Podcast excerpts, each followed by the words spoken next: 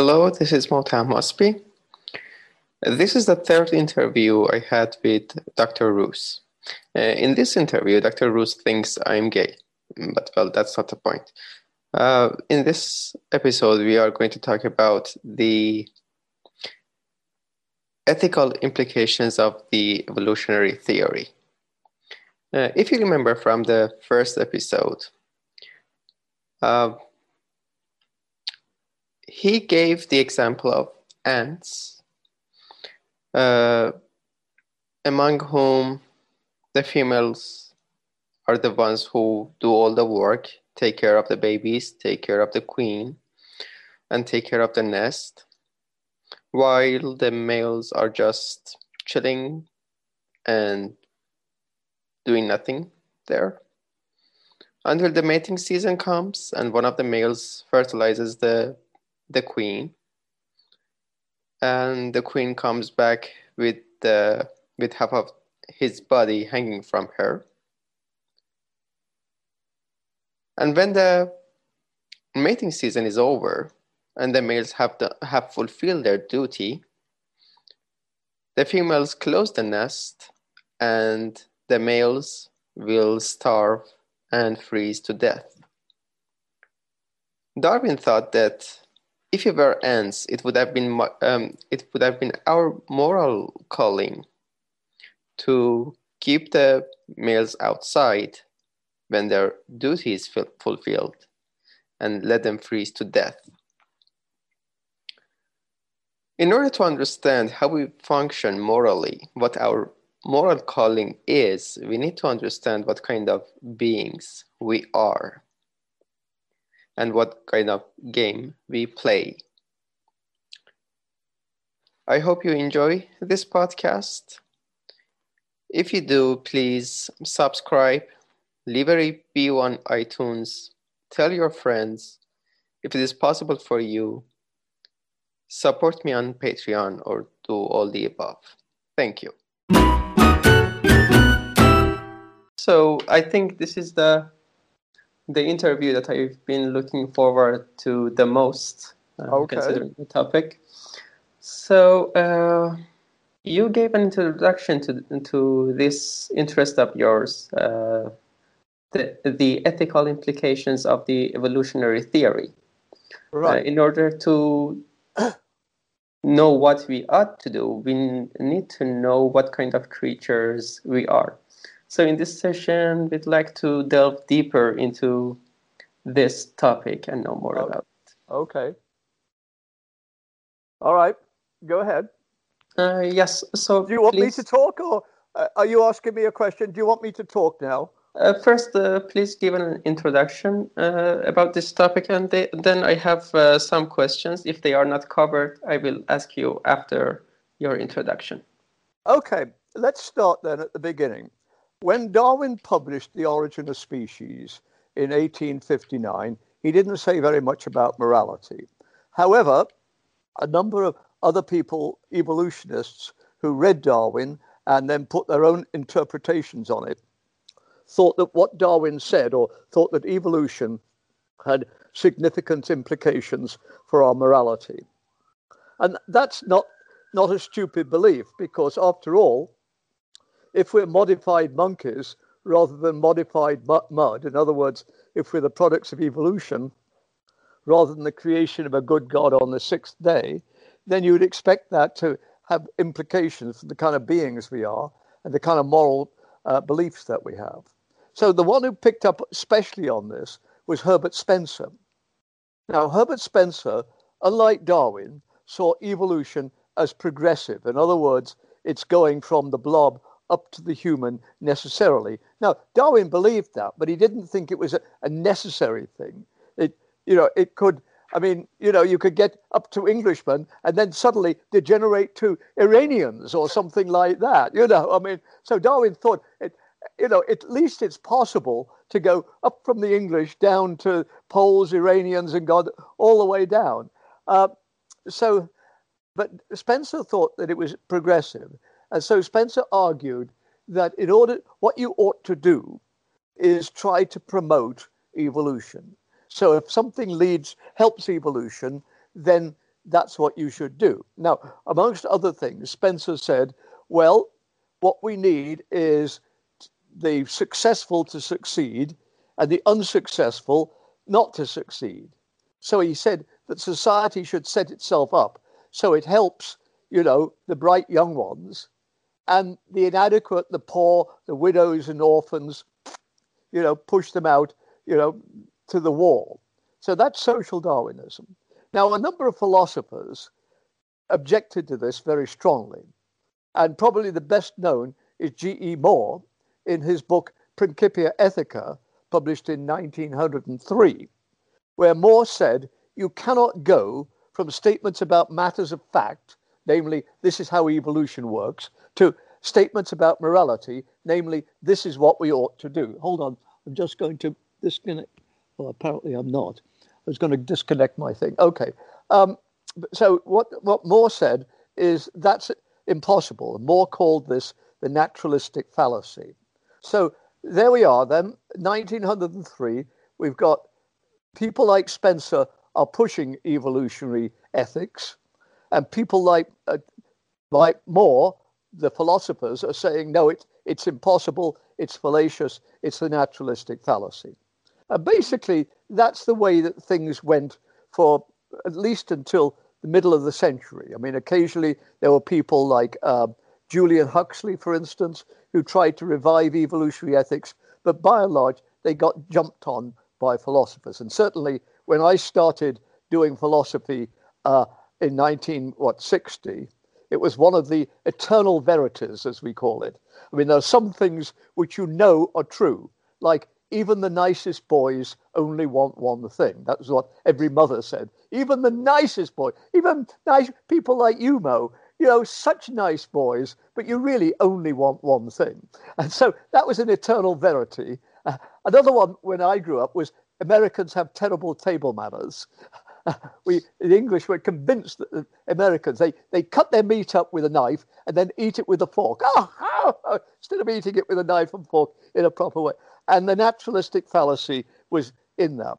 Well, since then, a number of us have started to wonder whether that's the end of the discussion. Here we are. Uh, since then, as I say, a number of us have started to wonder if that's the end of the discussion. And uh, increasingly, we think, no, it's not.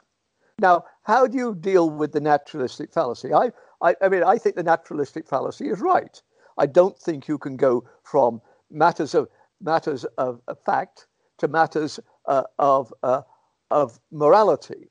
You know, uh, Mo's a nice young man, that's a fact. Mo should be, you know, made king of Poland. That, you know, ought to be. That's, that's a matter of morality, and I don't think they follow.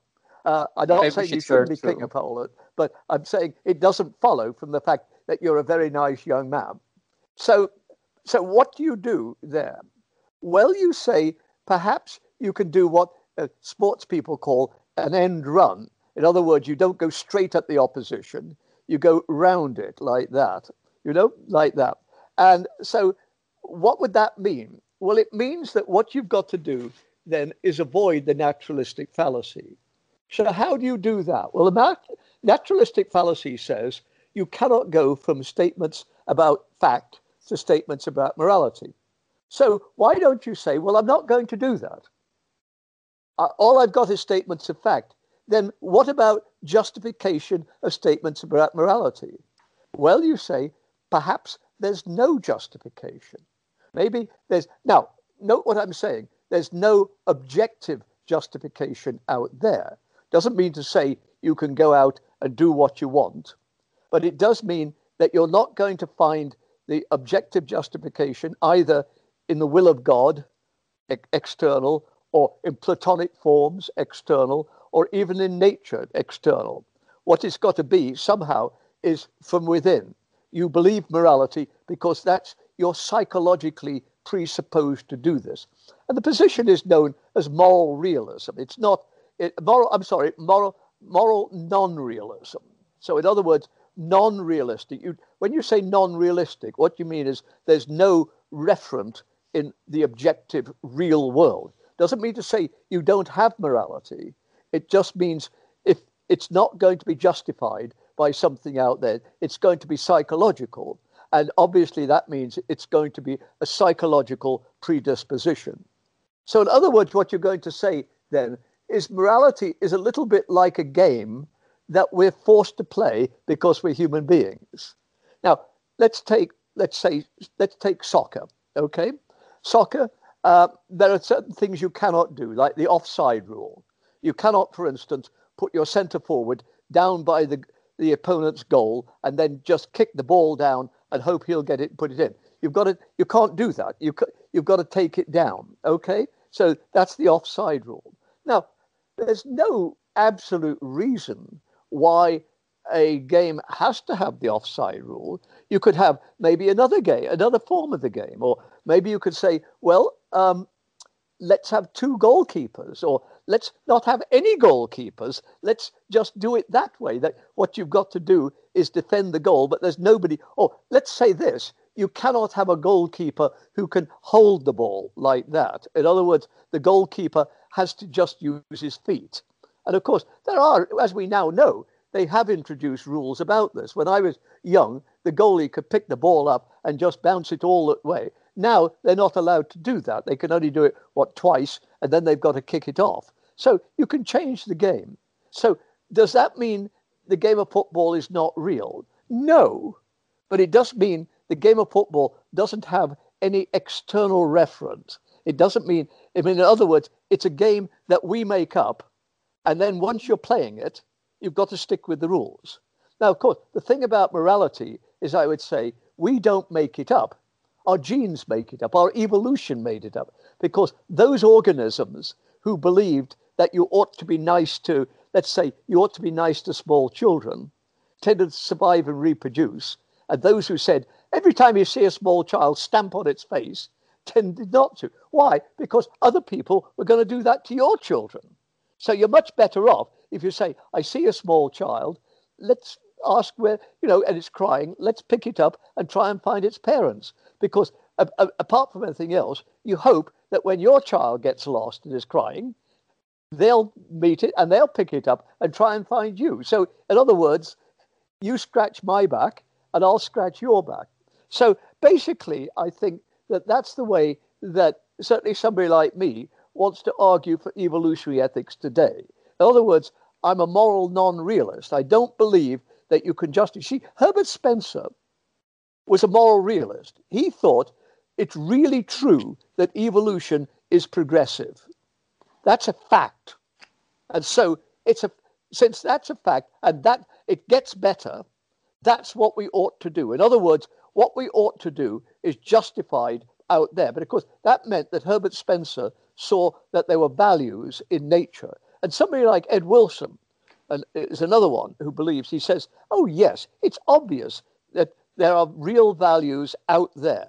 Now, the, the philosopher, the norm, the uh, somebody like Moore, who argues for the, the naturalistic fallacy, says no, there are no morals, uh, no values out there.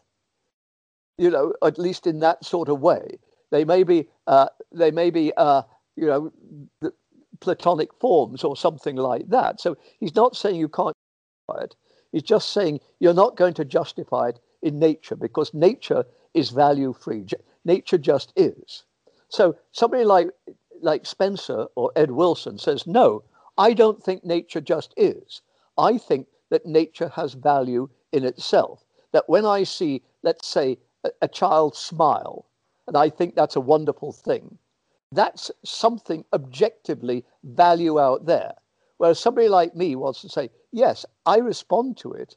I think it's beautiful, but it's me who makes the judgment that it's beautiful, not out there, nor is it God as it were, up there who says, Oh, yes, it's beautiful, and you should obey what I say because I'm God, you know, and what I say goes. So, in other words, a moral non realist thinks that there are no objective values. But as I say, it does not follow that a moral non realist believes that there's no morality. It's a question of where does the morality come from, or how do you justify it? And the moral non realist says there's no objective justification. It's all a matter of psychology. So it's like a game, but you have to play the game. And why do you play the game? Because your genes make you think you should. In other words, so there's no so if I say it's wrong to rape, I believe very strongly that it's wrong to rape. And I, I think if I see you raping, I'm going to try to stop you. But there's no objective what out there or something like that. It's we're all part of the human system, and that's the way it works. So, as I say, I think evolutionary ethics today, uh, at least the way I like it, is one which pushes, as I say, moral non realism. Now, I should say there are people like Edward O. Wilson who are still very much in the Herbert Spencer tradition. So there are today two different traditions, I think. There are, I mean, of evolutionary ethicists. There are those who say, oh no, it's just ridiculous to say there's no value in nature. My friend uh, Robert J. Richards at the University of Chicago is one who argues that. He says, of course there's value in nature. Of course nature is progressive. Of course we are objectively better than, what should we say, apes. And apes are objectively better than fish and fish are objectively better than, you know. So, in other words, somebody like Wilson says, I'm sorry, well, Wilson or Richards say, it's just ridiculous to say there's no value in nature. It's not your judgment that humans are superior to, let's say, to kangaroos or to, to, to apes. That's a fact. Whereas somebody like me wants to say, as a Darwinian, that's up for grabs. I mean, look look at today. Gorillas, you know, are on the verge of going extinct, whereas the coronavirus is doing very well indeed. Now, you know, I mean, I mean, am I to say, therefore, that the coronavirus is superior to gorillas? No, I don't want to say that. It's certainly doing better in the evolutionary game, but it doesn't mean to say it's my judgment which is superior, not out. Uh, it's not something I find out there because if it's out there, then it all has to be related to evolutionary success. And I don't think it's necessarily the case that the best always succeed. I mean, uh, you know, sometimes they just don't. And so, you know, that's the way it goes. I mean, uh, what shall I say? Let's say in the last war, at one point, it was certainly quite plausible that Hitler would have won, and so we'd all be Nazis. So, but I don't think that would have been superior. Although, from a biological point of view, Hitler would have proved that he was better than us. So there you are. So I want to distinguish between getting better. But as I say, I don't think it's stupid. I mean, obviously, I mean, our, uh, my initial reaction is to say, yes, obviously humans are superior to apes. But the question is, where do I get that sense of superiority? And I want to argue we get it from within rather than finding it out there. So there's the one position then, sort of the Herbert Spencer tradition. And then the other tradition, let's call it, I like to call it the Darwinian position, although I'm not sure that Darwin himself always believed it. But I want to say this means relativistic. So it means that you have to put the meaning into the world, including ethical meaning. So, yes, we've got ethics, but it's like a game which has no objective referent, except games are devised by human beings, whereas morality is devised by our genes. And so, whereas we might have control over, you know, the, the rules of a game, I mean, obviously, let's say uh, changing the offside rule or something like that. Um, so we've got that choice. We don't have any choice with ethics. It's what our genes made us do. So there you go. How's that for a start? Yeah. So uh, from what I have heard from you, from your interviews, I guess that uh, accepting the fact that we are cooperative animals is central to this system of morality. Is that true? Yes. And how far can we go from that? For example, in uh, accepting homosexuality, we can say that it exists in the nature, so yeah. it is. Well, I, I, no, what I'd want to say there is that often debates about morality are not about the morality as such, but about the facts. Now, I would say that it's a bad thing for teachers to, let's say, to seduce their children or to change their children in various sorts of ways. I think, obviously, if let's say I'm homosexual and you're not, and you're my student and I'm a gay, I don't think it would be right for me to influence you to become homosexual. But of course, so I can take that as a moral claim. I, I have no right to impose my lifestyle on my students. My job is to teach you, not to change your, your lifestyle. Okay, so that's fine. But notice, changing your lifestyle isn't just the question of morality, it's the question of fact. Could I change your lifestyle? I'm gay, I'm a homosexual, you're straight, you're, you're, you're heterosexual. Could I, as a homosexual, influence you to turn from heterosexuality to homosexuality? Now, that is a matter of fact, not that's a fact, that's not morality. Now, I think what we'd often say is the reason why we're a lot more tolerant of homosexuals today is first of all, we know that they didn't decide themselves to become homosexual. They didn't say, This is what I want to be. It was something they were when they were born, and they didn't have any choice about it. And as we know, you can't really change it. Once, you know, once you've got it, it, ain't, it, it can't be changed.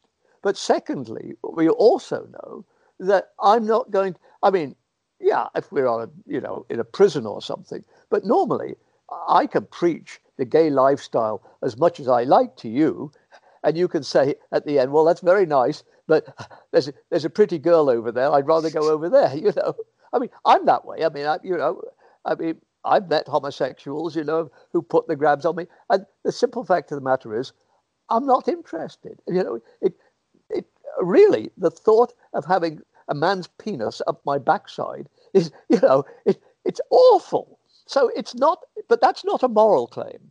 That's not a moral claim.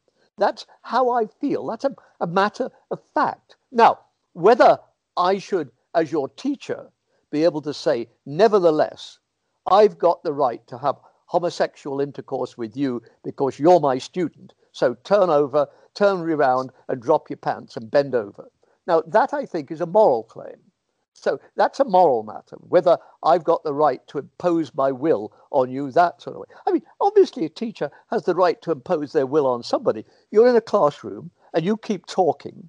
I've got every right to say, Mo, sit down and shut up. Okay? I've got every right to do that. That's within the confines of my duty as a teacher.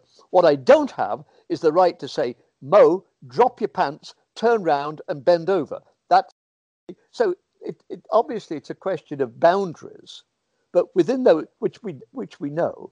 And what I'm saying is, you know, it's a moral claim that I should not, you know, force my homosexual attentions on you, but it's a, a factual claim as to whether or not doing that is going to turn you, you know, into a homosexual. It probably, you know, it probably isn't going to be good for your mental health, but that's another matter. I'm not going to make you gay. So I think so often these questions are not questions of morality, but questions of matters of fact. Even uh, difficult ones like abortion. Everybody agrees you shouldn't kill other human beings. Everybody agrees to that. The question is, what are other human beings? Is the you know one week old fetus, the fertilized ovum, is this a human being or not? Whereas a lot of us would want to say, no, it's not. So even if you think abortion's unfortunate, I don't look upon it as murder. Whereas, of course, a lot of Roman Catholics want to say, and evangelicals want to say, as soon as fertilization takes place, a, an immortal soul gets in there, and so it's a human being. So even if you abort a one week old fetus, uh, that's murder. So, but again, it's what we're arguing about are matters of fact, or actually, or matters of, if you like, matters of theology. We're not arguing matters of morality. Morality, yes, we will all agree that you ought not kill human beings. Now, I mean, there are times when you want to debate that. I mean, what about euthanasia of the very sick? Suppose you've got cancer and it's very, very painful. We know you're going to die in six months, but if, as it is, we don't have any cure for it, and we don't have any medical things. So you are going to have six months of absolute agony and then die. And so you say to us, please you know, kill me now because I don't. Now, I think that's a diff, that that yes, that gets into moral issues about whether there are times when it's you know it nevertheless it's not only allowable, maybe morally right to do this. Uh, that yes, there are times when what one ought to do is is this sort of thing. But that's another matter. I'm talking about abortion as such. And there I think it's a question of matters of fact. Again, though, even if it's euthanasia, the question is the first question I'm going to ask is what's your illness? How does it affect you? Is it curable? I mean, if you say to me, I've got it, it's terribly uncomfortable, but I know that in a month uh, after that it will go and I'll be healthy for the next 10 years, I'm probably going to say, then I don't think you should be allowed to kill yourself. You're going to have to tough it out. On the other hand, if you say, and it's true, I'm going to have six months of agony and then die, that's a different matter. But again, these are matters of fact rather than matters of morality. So, as I say, so often discussions about morality are not just discussions about what's morally right, but what's what is factually the case. And so often, when we're trying to make decisions, you know, should I do this? Shouldn't I do this? You know what you want to do, but the question is, you don't know what the best route is. If I, let's say, uh, if let's say I'm a doctor, if I operate now, well, will this cure it, or should I, you know, go with medical treatment? Uh, now, often you don't know. You're making a decision, and you're having to, as it were, work on insufficient evidence. And so, of course, that's why so often you get moral dilemmas where it's not easy to work out exactly what is going to happen. Is this is the child going to recover if I do this? Is it going to recover better if I do this? And of course, then you've got all these decisions that you have to make. And often it's not easy. Not, sometimes, you, you know, often it's not easy to say that what's the right thing but you have to go on a on a thing. I mean, look, let's take a professor and students. You catch the student cheating. Now, what should you do? Should you, you know, go, you know, all out and bomb them, kick them out of university? Or should you say, you made a mistake? I can understand that. Now let's look at why you made the mistake and let's see if we can do it so you won't make the mistake again. Now, at certain levels, you're, you're taking a risk because, you know, we all know sometimes it works, sometimes it, any professor like me over the years says, oh, yes, you know, uh, I've had students and I've given them a break and they've really come through and that makes it all worthwhile. But I've had others, I've given them a break and it made absolutely no difference. They just took advantage of me. Now, then what the professor says is what should I do in the future? Should I still be prepared to give students a break? Or should I say, no, I'm just, they take advantage of me just too much. I'm not going to do it anymore. So again, as I say, these are decisions that you have to make, but they're not necessarily in themselves, they're not moral decisions. They're decisions about what is going to happen. If I do this, will the student behave in this way or that way? And once I know that, then I can say what I ought to do. If I know, for instance, that I've got a 90% chance of success, then I'm probably going to say, then let's go ahead and give them a break. If I know I've only got a 5% of ch- chance of success, then it's much more likely I'll say, sorry, you know, I, unless you can give me more evidence to show me why you're more than the 5%, I really am not prepared to do anything. So there you go. Mm-hmm. Okay, so uh, now here's the question. Uh, several times you refer to the idea that we all know that it is wrong to kill another human being. I want to know where does this come from? Uh, how do you support this idea with respect to uh, this evolutionary uh, ethical system? Okay, what, what's the question?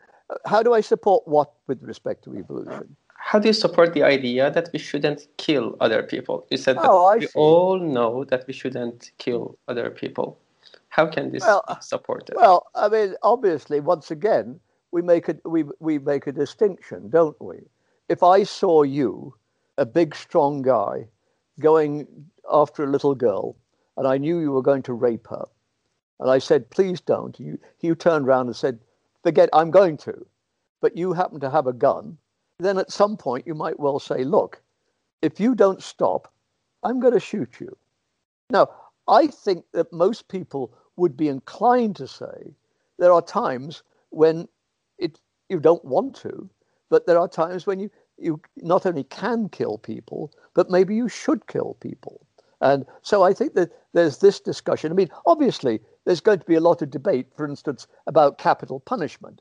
Should you execute murderers? And there's going to be a lot of discussion about yes, you should, or no, you shouldn't. So, I mean, you're going to have those. So, I'm not saying it's always easy, but I am saying, now, of course, there's going to be differences. Pacifists, for instance, let's say the Second World War. I think most people would say, yes, it was right that France and Britain declared war on Germany in, on September 3rd, 1940, after Germany invaded Poland. Whereas, of course, others, Quakers, my father, would have said, no, I think that's wrong. You, you should never, ever kill others. And, you know, if, if it ends up you being killed, I'm a Christian, God will make it all right in the end. You know, in other words, ultimately, it's not my decision, it's God's decision. So, of course, you're going to get differences over those sorts of things. But if you don't, you know, if you're not extreme, so often, let's face up to it, most of the time, I won't say all of the time, but a lot of the time, people agree that it was right to go and fight Hitler. I, I think that if you ask people in, certainly in Britain, uh, or let's say Americans and Japan, should America have responded against the bombing of Pearl Harbor by declaring war on Japan. I think you'd find very few Americans who would say it was wrong to declare war on Japan. That that not only was it not wrong, but that's what we should do.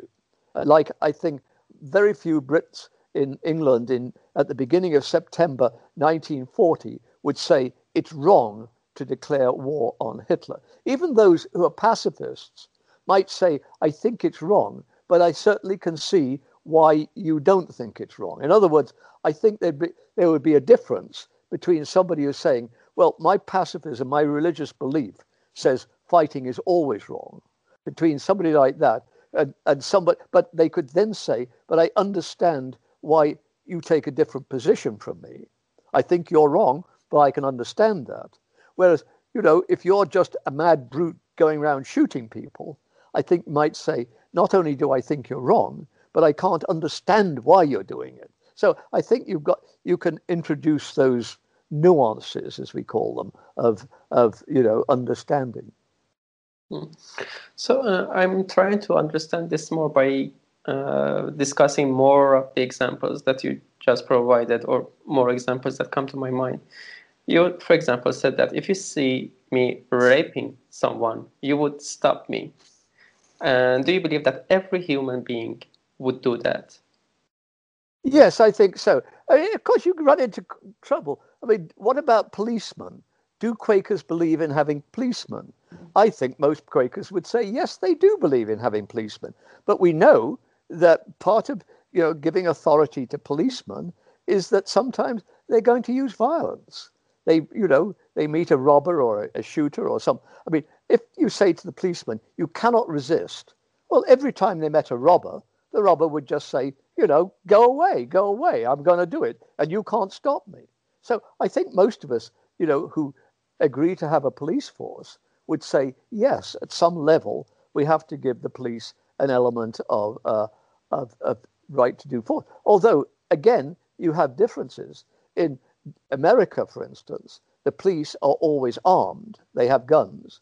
Whereas in England, the police don't, I mean, generally speaking, the police don't have guns. They may have truncheons, you know, batons to bash you, but they don't, they, police don't carry guns. So, I mean, there's differences at that sort of level. Mm-hmm. Okay, but uh, where does this opposition to rape come from? How can, uh, my question is how this can be well, supported? I think the answer, the answer to that question is those communities in the past which had these kind of rules about behavior basically were more successful than those that didn't. I mean, if if you've got a society and you cannot leave the house without worrying that your wife is going to be raped or your daughter, then you're not going to have a very happy existence. You're probably not going to be prepared to go, you know, off on a sales trip or anything like that. You're just not going to do that. I mean, even now, as I'm talking to you, I'd be listening to hear if somebody's coming in. But of course, if you've got these rules, which basically say, don't do it, but I not only don't you do it, but I won't do it. I shouldn't do it. We none of us should do it. Then, of course, we can start to have a stable, functioning society. And a society which is functioning, where we're working together, where we're getting things done, is going to be more successful than a society which isn't. I mean, even if, let's suppose we're all farmers. You've got two groups of farmers.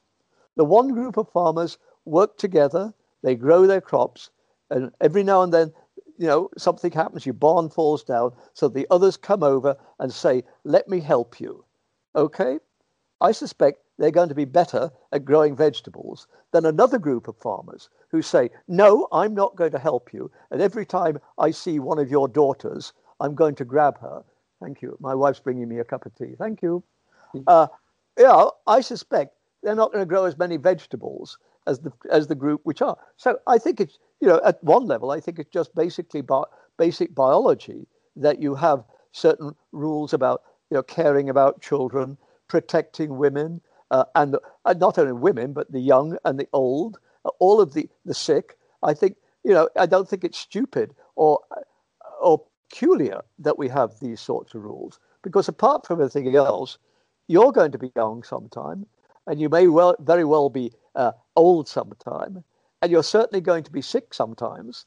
And, you know, uh, I mean, you're going to be sick. Do you want when you, let's say, broken a leg, that everybody just laughs at you and says, "Ha ha! I'll take what you've got because you can't stop me," or if they, uh, or a society which says, "Ah, let us help you. Let us see if we can help you bind your leg, and while we're doing this, we'll, you know, we'll bring in the crop, we'll look after, we'll milk the cows for you, or something like that." A, a society which does that is going to be a much better function and have more offspring, more babies than a society which doesn't. So I don't see that there's any big miracles about this. But more than this, you see, if we just thought we'd like to do this, well, of course, then the trouble is we could break it. I might say, oh, yeah, I, I, I'd like to help you, but yeah, I'm a bit tired, or I, I'd rather go off and have a drink instead. But if I say, aha, I ought to help you, even though I don't want to help you right now, I know I should help you, so I will help you. Morality is, as it were, makes it work better. I mean, I think you could get on with just feelings, but the trouble is, often you have the feelings and you, you know, you don't want to help. You know, you, your kid wants something or something like that. You say, ah, oh, no, I'm tired, forget it. Or, no, oh, I'm tired, I really don't. But come on, get your homework out and let me see if I can help you. you know? I mean, that, or you see, you know, a neighbor who's, you know, old or something, you say, come on, dear, give me your shopping list and I'll go down to the store and, and get it for you. Now, you know, I think often you'd be happy to do that. But sometimes, you know, you're tired or you're busy or whatever, and you'd say, yeah, no, I don't think I'll bother. But if you say, no, that's what I really ought to help this person, then I think it's going to work better. So I don't see a moral sense as miraculous or strange. I see moral sense as something which facilitates being social. I mean, mm. I don't think there's any big mystery about any of this. It's just a question of seeing how it works. Hmm. So there is some um, biological force behind it that drives it and that drives it forward. Yes, I think there are, and I think a lot of people find it difficult to think that it's all psychology. I mean, on the other hand, you know, somebody who follows David Hume certainly thinks it's psychology. Obviously, somebody who follows Immanuel Kant thinks that there's you know necessary conditions for you know for behaving as a rational person and these are as it were laid upon us. Whereas i think david hume wants to say well yes but it's it's ultimately it's all psychology. There's no there's nothing beyond human psychology. And the reason why we've got this psychology rather than some other psychology is that those who had another psychology aren't here anymore, whereas we are because we were successful with the psychology that we've got.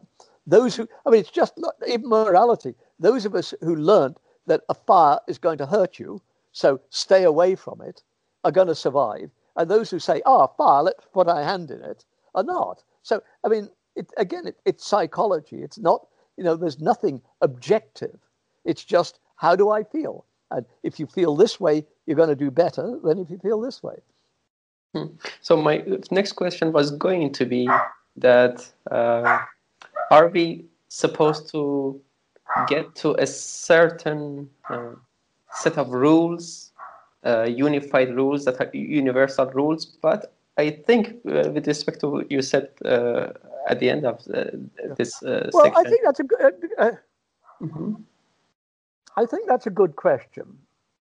And I think, generally speaking, we are going to have certain rules, like be kind to children, okay?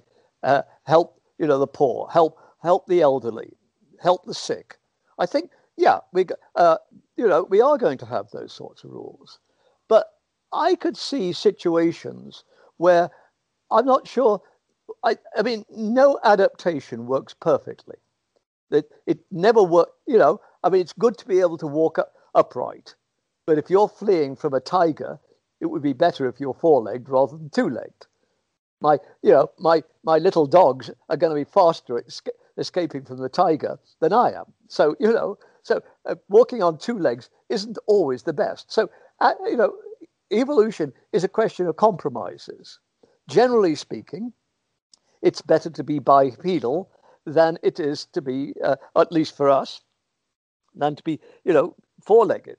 I mean, generally speaking, it's better to have big brains than small brains. But obviously, if you know a a planet wipes out, you know, some all practically all the vegetation, you probably be better to be a cow or a sheep than a human being. You know? Oh. So I mean, I think that's how it how it works. Now, I see that quite possibly with morality. I mean, there's a famous one, what they call in English the uh, the trolley problem. If you're, you know, if you're uh, you're you see a, a, a, track with and on the one side of the track you've got five people tied up, and on the other side the track you've got one person tied up, and a truck is coming down. Should you divert it this way or should you divert it that way? And of course, the answer is well, if you've got a switch, most of us would say, yes, divert it to kill the one person rather than the five people. Now, similar situation, but a bit different. There's five people on the track, and you're standing next to a big fat man. It can't be a thin man or like yourself because it won't work. It's got to be a fat man. Now, if you push the fat man over onto the track, it will kill him but save the five. Should you do this? And of course, the answer is a lot of people would say, no, I shouldn't do this. I, you know, I, it would be wrong, even though I'm saving five, it would be wrong to push my neighbor over onto the track like that. Now, I think most moral philosophers would want to say there has to be a right answer here. You know, it must be one or the other, or we can find ways. I want to say maybe there is no right answer. I mean, most of the time, I mean, let's face up to it, it's artificial. But the thing is, by and large, we are, as it were, psychologically conditioned to think that we should help our neighbors, that the people that we live with, we shouldn't, you know, we shouldn't push them on tracks. Even, especially, we shouldn't put them on tracks for strangers that we've never met. You know, if I mean that, you know, we'd say, I don't care. It it would be wrong to push Mo onto the track. Mo, I've grown up with Mo. He's one of my students. He's a nice guy. I know he's just going to get married. He love, he's in love with this boy. He's, the two of them are going to get married and have a nice home together. And they're going to be two nice young gay people who are going to open an antique shop and live a happy life. You know, now, is it okay to push Mo onto the tracks, even though I'm saving five people that I'd, I'd never met? Never met. You know, and I think most of us would say, I, you know, I just couldn't do it. I mean, you know, mm. Mo's my friend. He's my student. You know, I like Mo. I'm so happy for his future. I'm an old man. Mo's at the start of his life. He's so excited about his life. Do you mean I'm supposed to kill Mo to save? No. So, uh, but here I think you've got an interesting case, two different situations. Whereas if you're in a situation where there's no involvement, emotional involvement about making the decision, it's just pull the switch or not. You don't know the person on the one side, you don't know the people on the fight, other side. They're just five people, one person. Pull the switch on. I think mm. most would say, well, of course, we don't have that commitment. So, yeah, we should make the decision. Five more, five is greater than one. And so that's what we should do. And so you do that. Now, of course, if I could give you a lot of information, say the five people are all very old and going to die within a week, whereas the one person is Mo, a young person at the, at the start of his life, that's a different matter. But the, the situation, the problem is there's five and there's one. And as far as we can know, they're exactly the same, five to one. It's just a question of pulling a switch. I think most would say, you know, pull the switch. But I think when, if it's a question of killing Mo, somebody that we know, then it's a different situation. So there would be a case where philosophers, moral philosophers, would normally say, there must be a solution.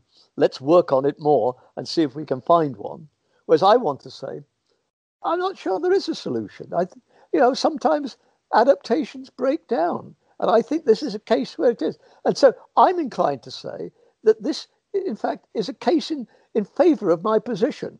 That there are times when, you know, moral, morality isn't something, you know, given by God or, you know, on stones, you know, that Moses brought down from, you know, from meeting God up, on, up on the mountain. I mean, morality is, you know, an adaptation. It's, it's, the, it's a way that we, that we function. It, it's just like eating and having sex and you know having a crap. I mean, these are adaptations that we have. You know, we need to take in food. We need to create babies. We need to expel the waste. I mean, you know, I mean, you might say, well, you know, uh, making having a shit or whatever it is is not very nice. Yeah, but it, there's a reason for it. Namely, you've got to get rid of that waste. And so this is the way that we do it. And by and large, it's a pretty efficient way of doing it. And so let's get on with it. You know, I mean, it, it doesn't have to be nice, it has to work. And that's what I would want to say. It's the same with morality. Does morality work? And by and large, it does. But sometimes, these, as we all know, these things are not going to work, that these things are going to break down. I mean, uh, for instance, you may well, we know. I mean, for instance, in modern society, people eat far too much. So here's a case where, by and large, you know, I could see why there were adaptive reasons why we should look for sweet things. We see a bee's nest or something because having the sweet things gives you energy. And you're out and you know hunter gathering, get some sweet things. It gives you energy. But in our society, you know, I'll have two spoons you know, sugar in my coffee and I'll have a second cup is not a good thing. So sometimes these things break down and, you know, depending on the circumstances. So the fact, as I say, the fact that morality sometimes doesn't work. I mean, I think the trouble is most of us think that morality is something given by God, you know, or it is something mathematical. Two plus two equals four and never could ever equal anything but four or you know, as it was in the beginning, as it is now, as it always will be. You know, but I don't. You know, I think morality is a different thing. I think it. I that's how they think of it. But me, I think morality is an adaptation, and I think it works pretty well most of the time.